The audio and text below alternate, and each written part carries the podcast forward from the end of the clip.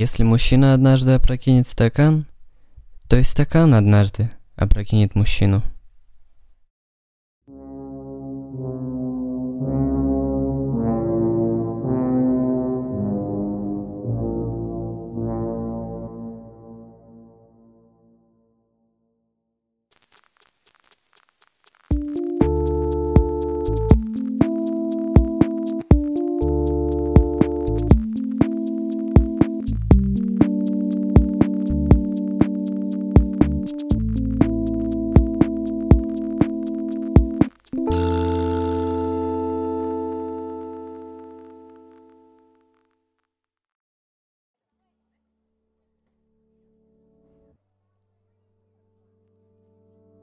Записывались к доктору? Тогда вы по адресу, потому что это подкаст.фм, и сегодня мы поговорим о свежевышедшей ленте «Доктор Сон» от современного хор-режиссера Майка Флэнгана и решим, стоит ли игра свеч.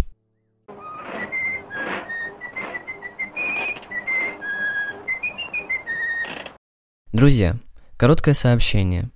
Несмотря на то, что выпуски с видео, где мы с Максом из сообщества Санктум ведем продолжительный ламповый диалог о каком-нибудь фильме, будут выходить раз в три недели, из-за того, что другие немаловажные вещи, вроде учебы, встают у нас на пути. Материал для подобных промежуточных соло-подкастов готовится нами совместно, поэтому не забудьте посетить оба сообщества, ссылки на которые будут находиться в описании записи. А теперь обратно к подкасту.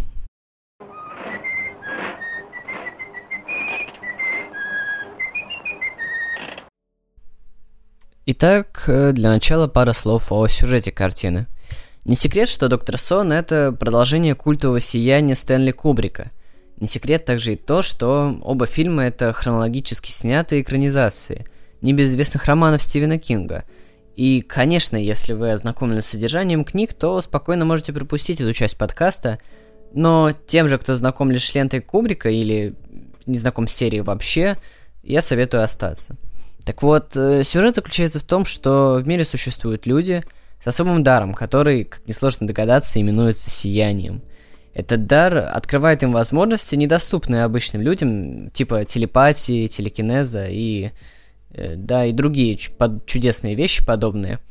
Но помимо этих людей замечательных, существуют также и не слишком замечательные темные существа, своего рода демоны, называющие себя узлом – они способны обратить людей с сиянием в себе же подобных и вынуждены питаться этим же сиянием для того, чтобы, собственно говоря, выжить. Сияние же для пропитания они достают не самым мирным путем, а если говорить точнее, то они в прямом смысле достают его из одаренных. Дэнни, одному из одаренных, Безусловно, повезло, и он сумел избежать этой участи, однако из-за кошмаров детства, о которых рассказывает нам фильм Кубрика, он стал маргинальным алкоголиком, потерявший какой-либо свет в жизни.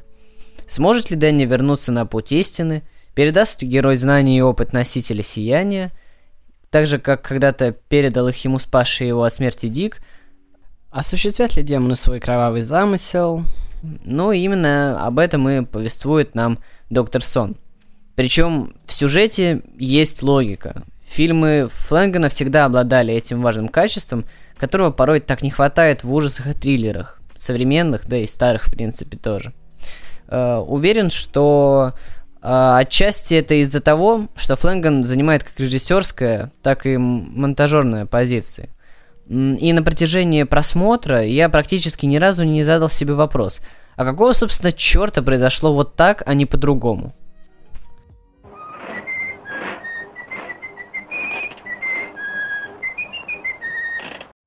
Хотелось бы также разрешить вопрос, ответ на который попытался дать, в принципе, каждый, кто обозрел ленту или говорил о ней хоть в какой-то форме. В общем, нужно ли смотреть «Сияние» перед просмотром непосредственно «Доктора сна»? Отвечаю.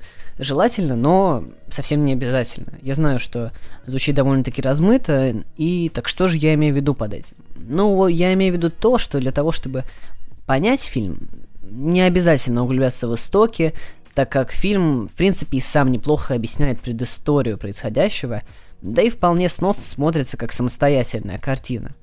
Так почему же тогда просмотр классики не будет лишним? Да потому что фильм, хоть и совсем не похож на ленту Кубрика, изобилует отсылками к ней, которые порой доходят до очевидных и намеренных копирований сцен из своего предшественника, которые, разумеется, нацелены на то, чтобы вызвать ностальгию у любителей тряхнуть стариной.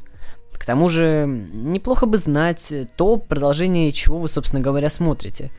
Да и, в конце концов, это ж, черт подери, Стэнли Кубрик.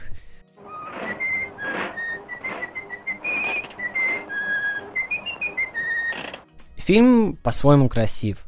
Это красота, которой обязаны обладать, в принципе, все добротные фильмы в жанре фэнтези. Такая красота, которая придает фильму некоторые мистики, я бы сказал. То есть интересные необычные движения камеры, которые были бы абсолютно неуместны в картине с другой жанровой принадлежностью. Это постоянное отступление от единого стиля для того, чтобы отдать дань предшественнику, какие-то сюрреалистичные атмосферные последовательности кадров, уносящие зрителя куда-то далеко.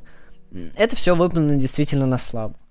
Вдохновение для подобного, как мне кажется, режиссер черпал не только из «Сияния», которое я уже не раз успел упомянуть, но и из творчества Дэвида Линча, потому что порой, смотря на некоторые кадры, будь то парящее сознание члена узла, темное шоссе, освещаемое лишь светом фар, у меня в голове автоматически звучали названия вроде Twin Peaks или Шоссе в никуда. Опять-таки, заимствование выполнено мастерски, поэтому придраться тут не к чему. И все же чудесную красоту и атмосферу разрушает жуткая порой цветокоррекция. Да, фильм эклектичен, но нужна ли такая эклектика в цветах? Думаю, что нет, потому что периодически неуместно сменяющаяся палитра – вытаскивала тебя из того момента, в который ты вот только-только успел погрузиться. Спасает эту светомузыку чудесное звуковое оформление, которое здесь справляется как с продвижением сюжета, так и с приданием фильму той самой мистики. Голоса в голове, звуки, уходящие вдаль души и подобные вещи выполнены действительно на высоком уровне.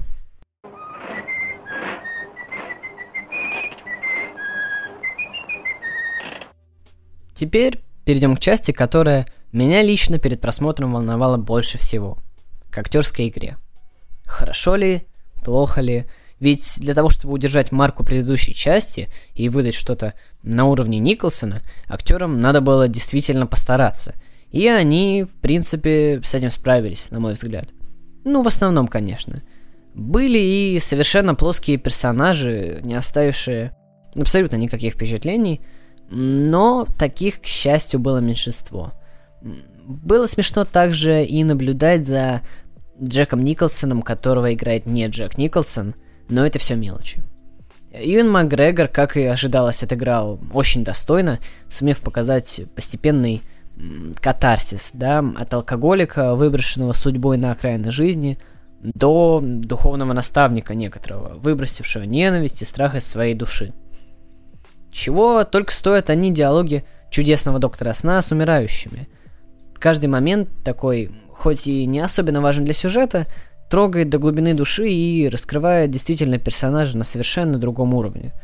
Впечатлила меня и мастеровитость, с которой Абру Стоун, девочку, одаренную сиянием, исполнила юная актриса Кайли Карен. Ее игра, безусловно, выделяется на фоне игры многих других ныне популярных детей-актеров. Актриса даже смогла показать перевоплощение совершенно другого персонажа, что заслуживает особенного внимания, учитывая возраст актрисы.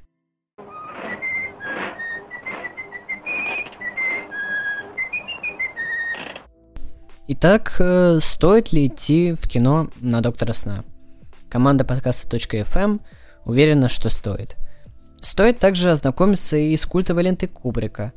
Однако перед сеансом забудьте о том, что вас так будоражило в сиянии – только тогда вы получите истинное удовольствие от просмотра. Не надо искать отсылки и повторения. Они сами найдут вас и заставят кусать кулаки. Просто наслаждайтесь мистикой, проникновенностью и сюрреализмом картины. Приятного просмотра.